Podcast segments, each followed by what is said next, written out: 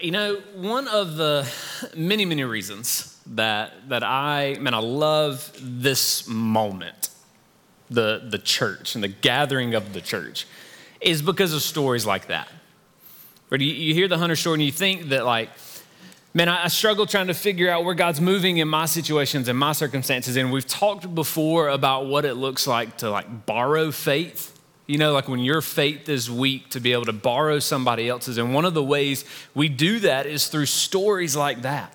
Right? You hear stories of God moving in people's situations and circumstances, that God is still performing miracles, right? That God is still answering prayers, that God is still doing more than we could ever think or imagine. And when I begin to think about my situation and my circumstance, and man, maybe I'm missing something and I don't know where God, and then I hear stories like that then suddenly my faith kind of gets a, a, little extra boost, right? There's a, there's a little extra strength kind of embedded there. And this, this moment, right, when we gather together, when we, when we engage and we join in as the local church, then, I mean, we're reminded that, like, that we're a part of something beyond ourselves right? Like we're part of something more than just this moment. We, we, we join together in this moment as a part of a much larger movement. Like when we, when we join together in this space and in this, this moment, then, then we, we are standing on a foundation that has been centuries in the making. Like, I hope you understand that uh, about the church, the local church, the gathering of people in pursuit of God, the, the, the, people who are, who are pursuing God's purpose in their life, that, that this thing, like th- this thing has, man, it has outlived, it has outlasted every king or kingdom. Like, no democracy or dictatorship has ever been able to stop this thing. That the church, the gathering of God's people, has not only survived, but it has thrived through every persecution, every pandemic, every catastrophe, every chaos, every war known to man. It's almost as if God tells us, is showing us that, hey, this thing that you and I are part of, this thing is unstoppable that not even the gates of hell can stand against it. And so when you and I, when we join in together in this environment, in this space, in this moment, I mean, we understand that, that, that this is, is so much more than a moment, it's a movement. And we look back over the course of, of this movement, we look back through history, and we can see certain kind of foundational moments, certain pillars that, that have served to strengthen faith across time, across nation, across geography, across language. Today is one of those days. Today is one of those days that you look back on over the course of the history of church, and, it serves as kind of a foundational moment. It's what history would call, today is what history would call Palm Sunday. And Palm Sunday serves as the beginning of what we call Holy Week. Holy Week being the week leading up to Easter Sunday. And this is, understand that, that this isn't just like a, a, random kind of moment in time that we marked out and said, hey, it'd be pretty cool to talk about this a lot. Let's do that, right? But the, the gospel writers, they, they tell us more about this week, these days in the life of Jesus and the lives of the disciples. They tell us more about these few days than any other time period in their lives combined. The Gospel of Matthew alone, over 25% of that gospel is dedicated to this week.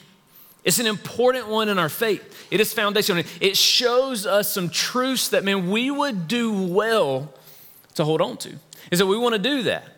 We don't want to. As you and I, as we begin to eye Easter uh, this coming weekend, which, man, look, is going to be an incredible celebration. I'm really excited about all that's going to be going on Easter weekend for Venture Church.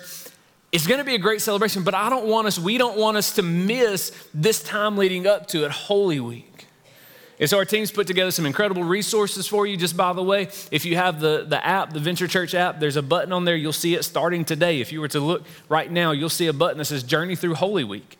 And, and, on that page, every single day, there's some scripture, there's video, there's some, some questions, there's some resources for you to, to pause, okay? Let's take a deep breath. This week, just kind of pause, take a minute. Literally, it would take you three minutes and just engage in the story of Holy Week. The life of Jesus and the disciples as they walk towards the cross and the tomb and Easter Sunday that we'll celebrate together.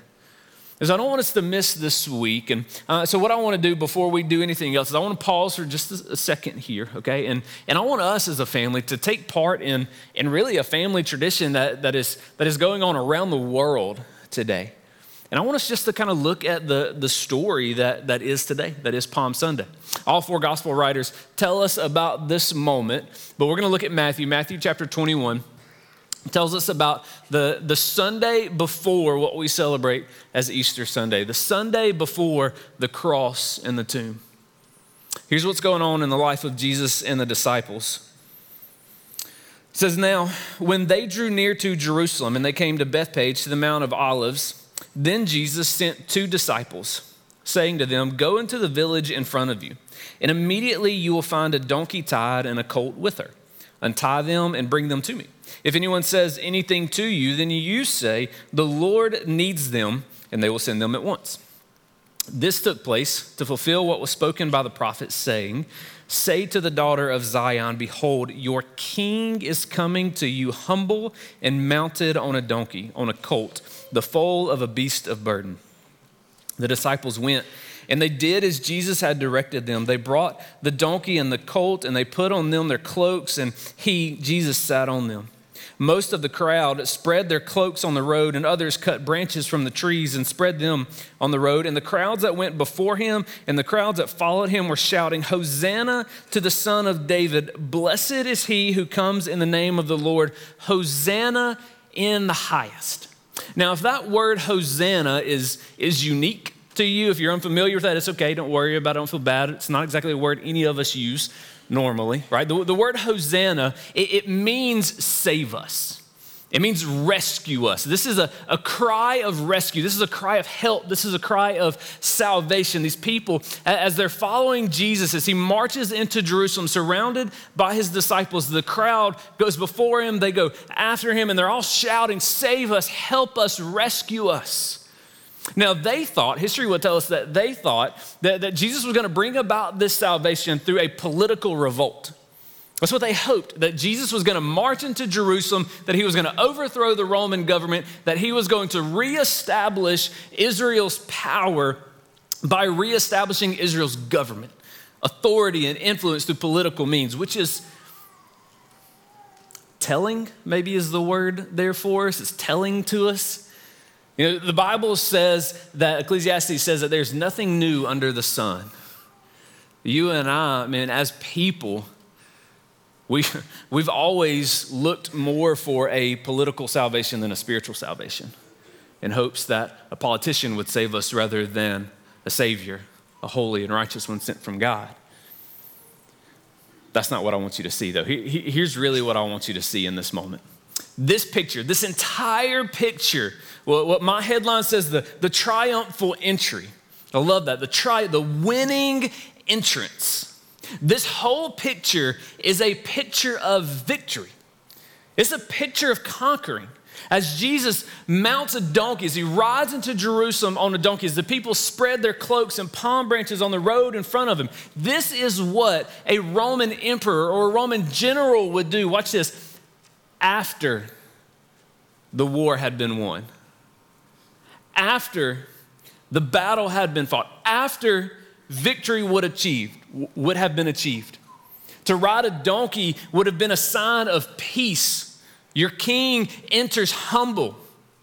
It was a picture of peace. It was a picture of, hey, we've won the battle. Victory has been achieved. Let's celebrate. Now we know Jesus is marching into Jerusalem eyeing the cross that Friday's coming, that he knows he will be betrayed, he will be arrested, he will be crucified, he'll be nailed to a cross, he'll be beaten, that he will breathe his final breath on the cross. And he's marching towards that moment in a victory parade. You see that? Why? Because he knows the outcome, he knows what's going to happen. Yes, he knows the cross is coming. Yes, he knows he's going to face his death, but he also knows the tomb's not the end of the story. That the cross the tomb, the stone in front of the tomb, that's not the end of the story because he knows three days later he's going to walk out of that tomb. He's going to bring about the salvation, the rescue that these people are crying out for, that they have no idea that they really need. He knows there's more to the story. And so today, today for you and I is this built in reminder in our calendar, in our year. And we look back on the history of the church, we look back on the history of faith. Today's this reminder kind of built in for us that the invitation to follow Jesus is an invitation to live in victory, to live victoriously. Why? Because we know the outcome. We know the end of the story. We know because of the cross, because of the empty tomb, because of Easter weekend, we know that whatever our current circumstances are, they're not the end of the story. We know that death and the grave is not the end of the story for those that follow Jesus. We know that God is the author of our story, and He has already written the final chapter that includes eternal rescue and salvation. So we can live in victory. And so here's what I want to, in light of that, okay, in light of what today is, in light of the foundation that we stand on in this moment, I, I am, man, I'm convinced that one of the most dangerous, one of the most powerful things that keeps us from experiencing the victory and living the victory that Christ has invited us into, one of the most dangerous things is our own shame around our sin that Jesus has already put to death. We carry the shame and we carry the self defeat and we carry the self accusations and we carry the self condemnation over our sins that Jesus has defeated on the cross and in the tomb. And so, what I want to do today is I want, to, I want to kind of push against that a little bit. I want to push against the shame that maybe you're carrying so that we can find and we can live and we can experience in the victory knowing the outcome that God has already set before us. And so, we're going to jump into uh, Romans chapter 8 in, in, just a second here, but just so you kind of know where we're going. All right, here's the big idea for what we're going to see in Romans chapter 8. And I understand right off the gate that this isn't going to be for everybody, and that's okay. But I really do believe God's given it to somebody. Here's the idea the cross and the tomb, Easter weekend, what it shows us is that God forgives you. And if God forgives you, you can forgive you too. You hear me on that? If God forgives you, so can you. Let me show you why I believe. Let me show you why this is important for us. Romans chapter 8. Verse 31 is where we're going to start. Paul is going to, to ask a series of questions that kind of build on each other to this, this crescendo, this big moment that we'll get to in just a second. But Romans chapter 8, verse 31, Paul starts this way. He says, What then shall we say to these things? If God is for us, who can be against us? He who did not spare his own son, this is the message of Easter right here. He who did not spare his own son, but gave him up for us all, how will he, how will God not also through his son graciously give us all things? Now, if you've heard that line before, if God is for us, then we typically go, I do. It's so easy for us mentally to get to this place of what that means if God is for us, is that God is on my side, right? He's for me. Yeah, go get him. You got this. Attaboy, right? We're going to get that picture of God. But, but there's so much more happening here than that. that. That word for, if God is for us, that word for doesn't mean beside, it doesn't mean behind, it literally means above, it means over. It, it's a picture of something being overlaid, being laid on top of another thing to be used in place of. That's what it means. In place of. Let me give you an example. So you, you kind of, you're tracking, you know what I'm talking about. Husbands, maybe, maybe you're with me on this one. I pump gas for my wife. I do it a lot. It's not because I'm a great person. I'm not.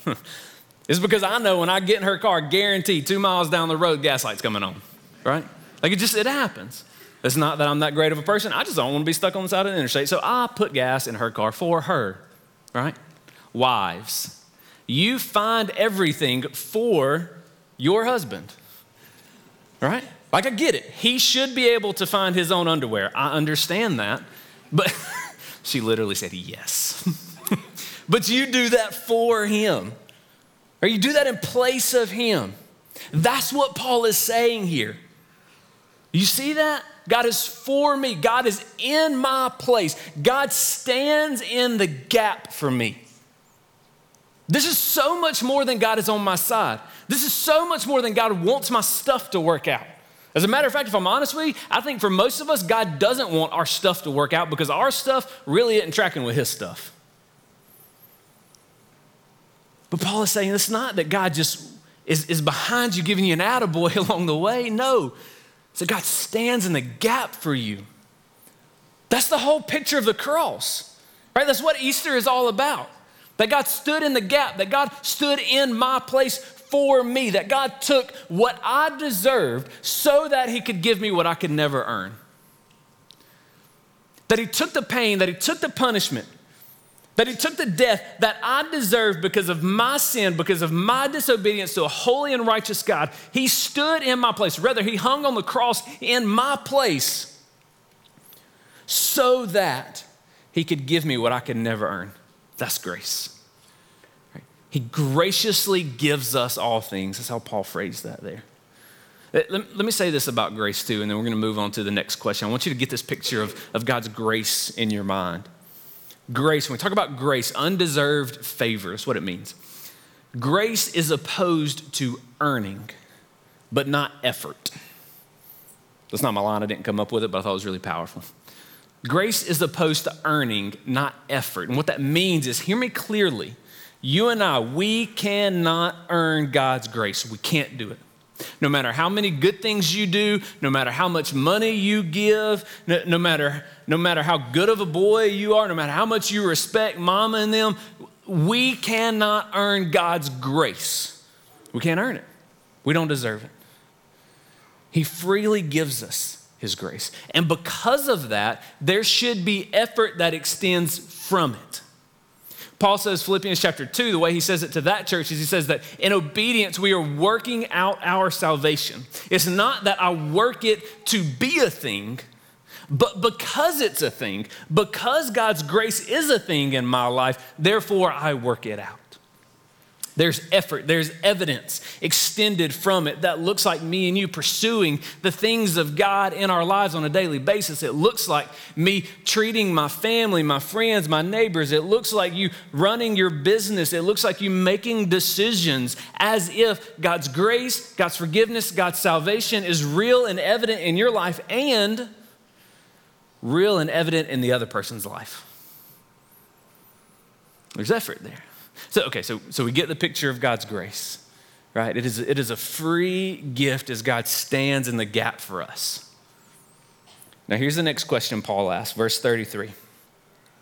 He says, Who shall bring any charge against God's elect, God's people?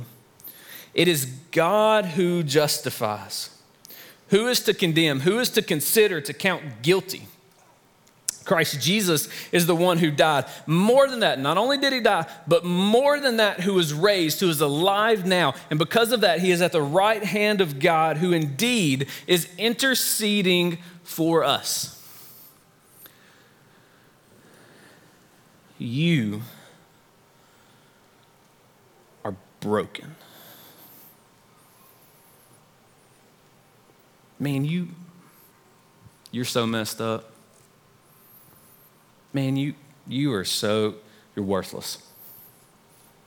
If they really knew what you think about, if they really knew what you struggle with, if they really knew what you do behind closed doors, they would never look at you the same. They're not going to be able to forgive you for that. Hey, as a matter of fact, she probably left because of you. You know what? He's probably hateful because of you. Now, you hear those words from me, and it's jarring, and it's, it's borderline offensive, right? Probably want to throw something at me. And while I would never say those words to you in truth and honesty, because of how painful, how hurtful they are, how often do we not say those same words to ourselves?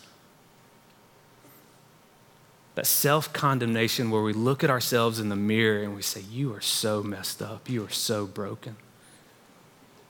Who can bring any charge against God's people? More than that, who can condemn? Who can count guilty? There's a lot of charges, there's a lot of accusations, are, there's a lot of lies. And hear me say, those are lies that we deal with, that float around in our head constantly. They come from people we love, right? Like, like seeds that have been sown into the, the soil of our soul from parents, from teachers, from coaches, from the time we were children. Oh, you're not good enough. Oh, that's really all you, you'll never amount to anything. They come from our spouse, our children, our friends.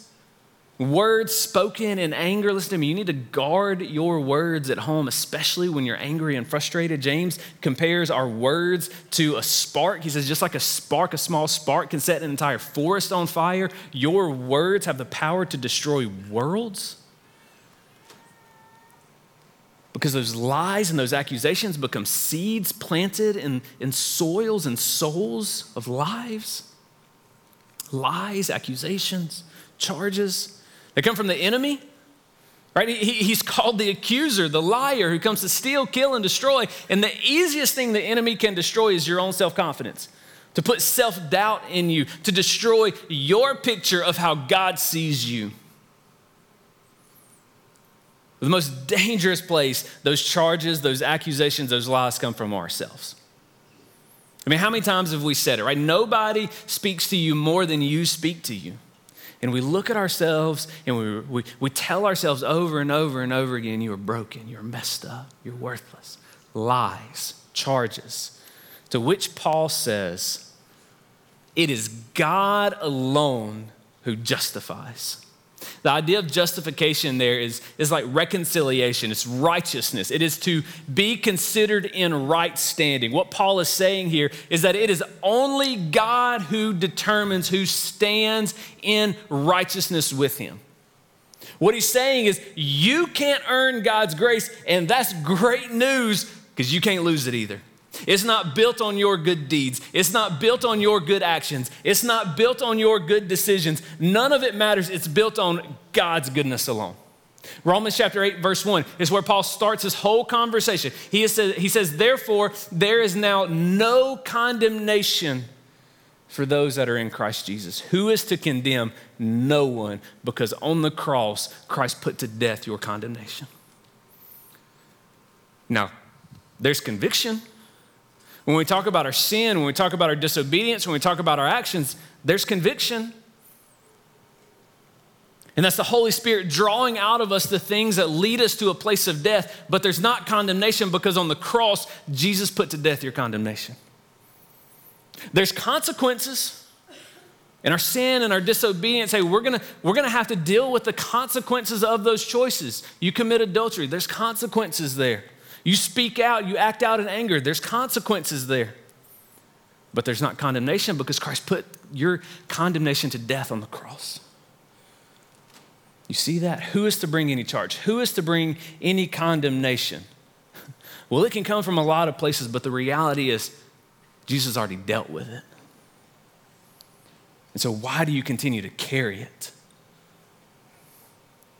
Now, Paul, like I told you, is kind of building to this, this kind of crescendo, right? This kind of big celebration. And he, he, here's where he goes with this, verse 35. He says, Who shall separate us from the love of Christ? Shall tribulation or distress or persecution or famine or nakedness or danger or sword, as it is written, for your sake we are being killed all the day long. Doesn't sound great. We are regarded as sheep to be slaughtered not fun. Verse 37, here's the big moment. No, in all of these things, we are more than conquerors through him who loved us. Do you see the present tense, present tense language of that verse? We are, you are more than conquerors. This isn't a one day hope. This isn't a, hey, one day you'll get there. Don't worry, it'll be okay. This is a present reality. You are more than a conqueror. You are more than victorious. Why? Because Christ loved you. I'm convinced, by the way, I'm convinced that the more than right there, because how do you become more than? What does it look like to conquer more? To be more victorious? The more than there is God's love for you. Not only are you victorious, not only are you a conqueror, but you're loved. Like, God doesn't give you that victory. God didn't win the war over your sin's condemnation because he was obligated to, because it made for a good story, because it's the right thing to do. He did it because he loves you. God, you don't know, man. Like, man, I'm struggling with this thing. If I'm supposed to be victorious, does that mean I'm not going to struggle tomorrow? yeah, you're absolutely going to struggle tomorrow. Yeah. The victory that's been won is over sin's condemnation. But man, we're still in the battle of those choices. And here's the good news, okay? If you, if you maybe you've never been able to think about it this way. Let me just remind you that on the cross, when Jesus took the nails, when he took the beating, when he took the punishment, when he took the mocking, when he took the ridicule, that on the cross, all of your sins, all of my sins, were future sins. All of them were tomorrow choices. And he still did it. But what if I mess up tomorrow? Well, guess what? Yesterday's mess up was tomorrow on the cross, and he still did it. He still took it for you because he loves you. So, why do you continue to carry the shame and the condemnation? Because he's already said, I won the victory because of my love for you. Now, here's what I want to do, okay? And this might be a little bit different, okay? Um, you know, if you're looking for the, all right, here's the three, you know, three point big ideas to take home. I don't have that for you. here's, here's how I want to wrap this up, okay? In just a second, we're going to step into across all of our campuses. We're going to step into a moment of worship and response. It'll be your time to, to engage in the presence of God, move around, respond however He leads you. Maybe you need to spend some time at the cross. There's some crosses at all of our campuses. Maybe you know in this moment you've been carrying some sin, some shame for far too long. He's already, Jesus already nailed it to the cross, and you just need to leave it there with Him. Maybe you need to spend some time just on your knees in prayer. We have prayer team members that are available put a hand on your shoulder and pray for you. Be your chance to respond. It'll be a little bit more time than usual to respond. But before we get there, here's what I want to do. I just I want to take a second. I want to I want to speak a blessing over you. Can I do that? So I want to invite you. Just bow your head, close your eyes for just a second. Do whatever you got to do to take a deep breath and focus on these words in your life. This isn't for the person beside you. This isn't for the person on your mind. This is for you. For I am sure that neither death nor life, nor angels, nor rulers, nor things present, nor things to come, nor powers, nor height, nor depth, nor anything else in all of creation will ever be able to separate us, will be able to separate you from the love of God in Christ Jesus your Lord. God is for you. He's not just by your side, He's not just rooting you on. God is standing in the gap on your behalf because He loves you. God is restoring you. He is rebuilding the things that have been broken in your story. Jesus, in this moment, is interceding for you. He is speaking good over you. Jesus has won the victory over your sin, over your shame, over your condemnation. And He invites you to live in that victory.